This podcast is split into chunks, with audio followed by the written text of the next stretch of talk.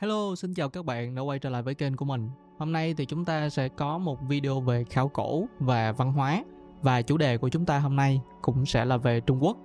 Song song với series về lịch sử, Trung Quốc là một trong những quốc gia hùng mạnh và có bề dày lịch sử rất là đồ sộ. Đã có nhiều triều đại xuất hiện rồi sau đó lại biến mất. Có những sự kiện tuyệt vời đã xảy ra với nền văn minh này, nhưng cũng có những cái mặt tối của nó tuy là không có người nào còn sống đến tận bây giờ để có thể kể lại cho chúng ta nghe, nhưng có một số di tích, một số cổ vật, bằng một cách nào đó mà chúng vẫn còn tồn tại đến tận bây giờ. Chúng là một lời nhắc nhở cho hậu thế, không chỉ là những người dân ở trung quốc, mà còn là những người ở trên thế giới về những chuyện đã xảy ra. Giá trị của khảo cổ nằm ở chỗ đó. Nó lưu trữ những gì đã xảy ra ở trong thời đại của nó để con người ở thời sau có thể hiểu có thể học hỏi về những chuyện đã xảy ra trước đó. Trung quốc có rất nhiều cổ vật nhưng một trong những khám phá vĩ đại nhất có lẽ là lăng mộ của tần thủy hoàng. Khám phá này đã làm chấn động cả thế giới chứ không chỉ riêng gì ở trung quốc.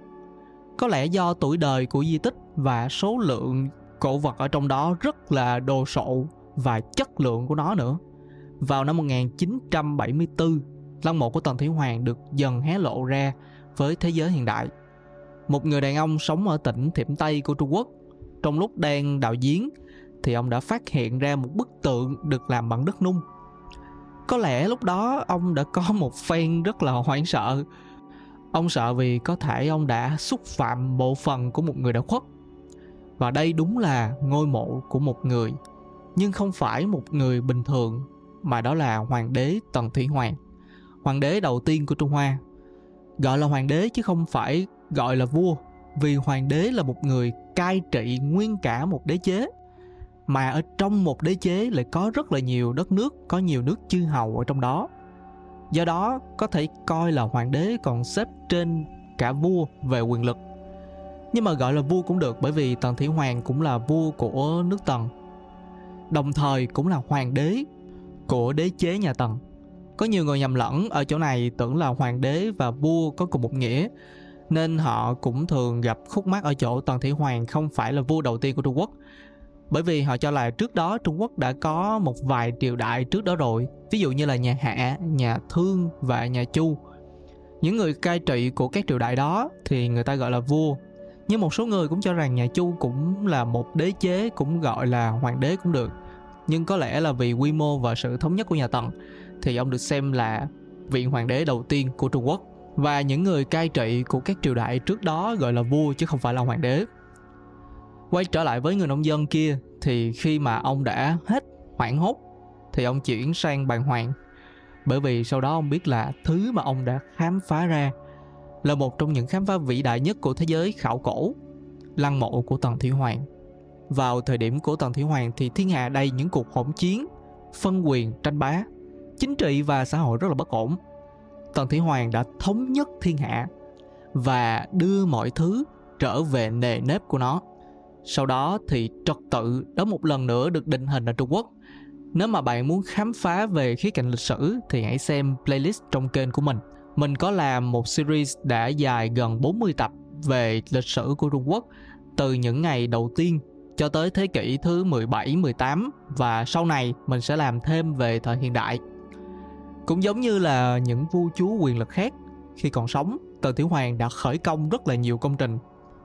Trong đó nổi tiếng nhất phải kể đến đó là Vạn Lý Trường Thành và cả lăng mộ khổng lồ của Tần Tiểu Hoàng. Lăng mộ giống như là một ngôi nhà của họ nhưng mà ở thế giới bên kia để họ có thể đi về cõi vĩnh hằng. Và để thực hiện được cái công trình này, hoàng đế đã huy động hơn 700.000 người lao động.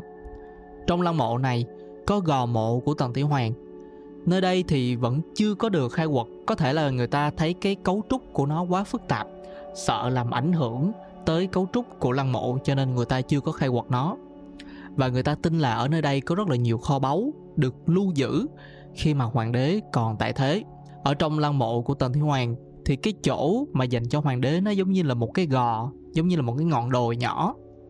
Và xung quanh đó có những cái hố bao phủ xung quanh cái gò mộ đó. Và trong những cái hố đó lại có hơn 8.000 bức tượng khác nhau được tìm thấy. Một số lượng tượng rất là nhiều và để làm được điều đó thì người ta phải tốn rất là nhiều công sức, rất là nhiều nguồn lực, rất là nhiều tài nguyên. Dựa vào hình dáng của những bức tượng, người ta có thể thấy là có rất là nhiều binh chủng khác nhau như là bộ binh, tiễn binh, kỵ binh, thương thủ. Cùng với đó là những chiến cụ, những cái công cụ đi dùng để chiến đấu được sử dụng vào thời nhà tần. Và tất cả đều nằm tại đây. Có thể chủ đích của những thứ này đó là họ muốn những thứ này đi theo hoàng đế đến cõi vĩnh hằng. Phải nói hoàng đế tần thủy hoàng là một người vô cùng quyền lực, cực kỳ quyền lực. Bởi vì chúng ta chỉ cần nhìn vào lăng mộ của ông là chúng ta có thể thể thấy một số điểm sau đây. Một là quyền lực, còn hai là sự thịnh vượng cụ thể hơn, đó là quân đội và của cải mà ông sở hữu. Đầu tiên, chúng ta sẽ nói về quân đội. Nhà tần tổ chức quân đội theo một cái lối, theo mình nghĩ đó là rất là bài bản. Từ việc là chúng ta thấy họ có rất là nhiều binh chủng, cho thấy có một sự đa dạng ở trong chiến đấu. Và mỗi binh chủng lại có một chức năng riêng, khác biệt về lợi thế ở trên chiến trường. Ví dụ như là cung tiễn binh thì có thể tấn công từ xa hoặc là làm nhiệm vụ thủ thành bắn những cái cung tiễn từ phía trên thành xuống để triệt hạ những kẻ địch. Bộ binh và kỵ binh lại có lợi thế khi mà giao tranh ở trên những bình nguyên, những nơi bằng phẳng và những cuộc càn quét. Thì rõ ràng đây là có những cái sự nghiên cứu kỹ lưỡng về quân sự để tạo ra những cái chi binh chủng đặc thù này ở trong cái thời kỳ đó. Nếu mà gọi đây là những cái kết quả thì nguyên nhân của nó là gì? Qua những cái cổ vật bằng tượng này chúng ta có thể thấy rằng chiến tranh hay là quân sự là việc thường xuyên xảy ra vào thời kỳ nhà tần. Bên cạnh đó, chúng ta còn có thể thấy là những cái chiến cụ khác nhau như là thương, gươm, xe ngựa và nhiều loại khác nữa, cho thấy là quân đội có tính chuyên môn và có tính tổ chức cao. Tính chuyên môn nghĩa là binh lính có thể được phân vào những chi binh chủng như là thương thủ và họ chỉ luyện tập một cái loại vũ khí đó duy nhất cận chiến thì có thể dùng đao, dùng kiếm, dùng thương. Nhờ vậy, nhờ chỉ dùng một cái loại vũ khí mà họ có thể đạt đến trình độ rất là cao và có thể sử dụng nhuần nhuyễn loại vũ khí đó. Cho nên chúng ta gọi đó là có tính chuyên môn cao. Còn tính tổ chức thì nó nằm ở chỗ đa dạng các loại binh chủng. Mà mỗi binh chủng lại có một nhiệm vụ khác nhau, rất phù hợp để cho những cái người cầm quân họ có thể chọn binh chủng nào phối hợp ra sao sắp đặt những cái người lính này ở trên chiến trường, phối hợp những chiến thuật khác nhau để giành được, đạt được cái chiến lược chung. Kế tiếp là chúng ta dựa vào quy mô của lăng mộ và số lượng quân lính được làm bằng đất nung. Chúng ta có thể thấy là hoàng đế là một người cực kỳ giàu và cực kỳ quyền lực mới có thể huy động được lực lượng như thế này chỉ để xây lăng mộ. Đó là hơn 70 vạn người hay là 700 nghìn người lao động trong sản xuất thì có hai nguồn lực chính, đó chính là sức người. Thì như chúng ta đã thấy, đó là 70 vạn người. Còn lại có sức người mà không có cổ thì cũng không làm được. Quy mô lăng mộ của tần thí hoàng cũng tiết lộ về sự thịnh vượng của triều đại nhà tần.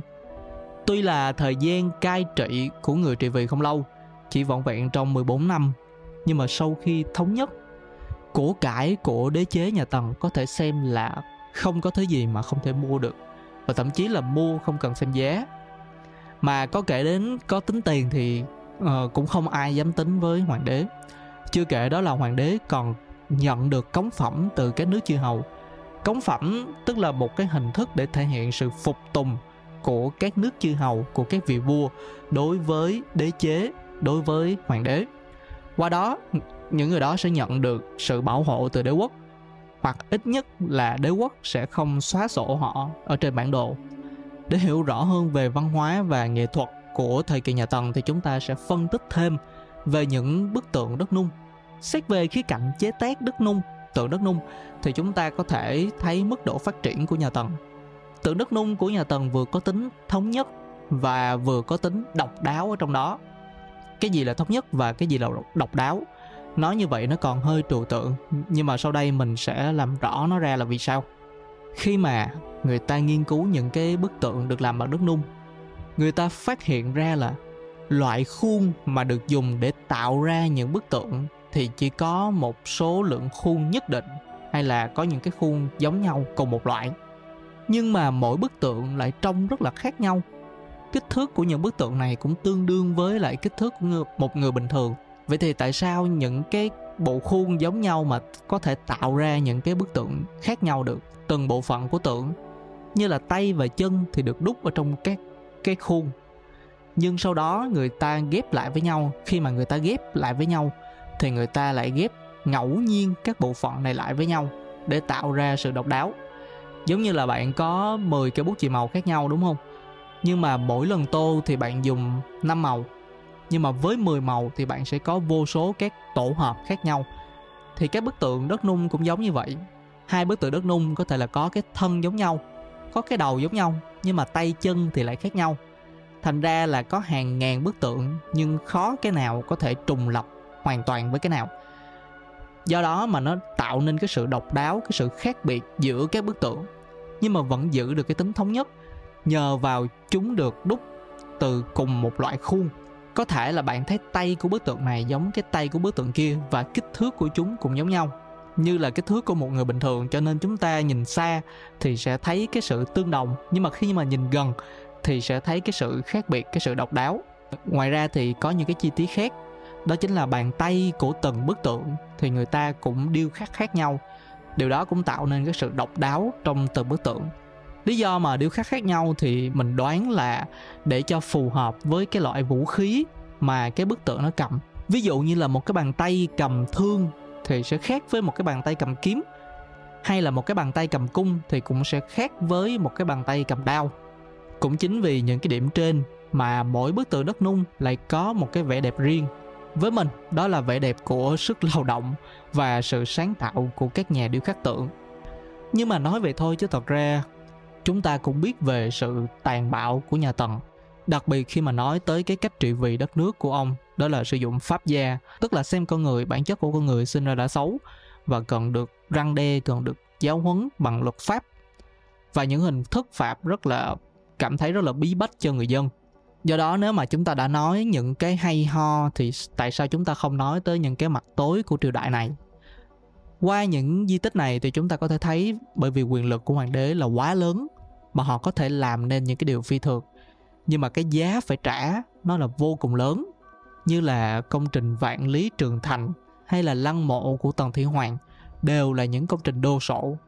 Nên để có thể hoàn thành được chúng thì phải mất rất là nhiều tiền bạc, của cải, thời gian, sức người và cả tính mạng của nhiều người. Nhà tần nổi tiếng bởi vì trị vì đất nước theo pháp gia. Họ xem bản chất của con người là xấu nên cần pháp luật, cần lề lối, cần khuôn khổ để chế ngự bản tính của con người. Dĩ nhiên sâu xa hơn thì vẫn còn nhiều thứ khác nữa. Mình cũng đã đề cập và trình bày về pháp gia trong một video và cả nho giáo và cả đạo giáo. Trong những video đó, bạn có thể thấy được sự tàn bạo, sự cứng nhắc và khắc khe đó đã khiến cho bá tánh cảm thấy bị bí bách ra sao họ chỉ chờ điều kiện và sau đó hành động. Điều kiện có thể xảy ra một là ngoại xâm còn hai là nội loạn. Chỉ cần một trong hai thứ đó xảy ra thôi thì cái này sẽ dẫn tới cái kia. Nhà tần sau đó đã đi đến diệt vong. Trong một video về nhà tần mình cũng đã khai thác về cái khía cạnh này. Cũng sẽ để ở dưới phần bình luận để bạn có thể theo dõi nếu mà muốn tìm hiểu thêm. Nếu thấy thích video này thì hãy nhấn like, chia sẻ và đừng quên nhấn đăng ký để không bỏ lỡ video ra tiếp theo. Mình là Dương xin cảm ơn và hẹn gặp lại vào video lần sau.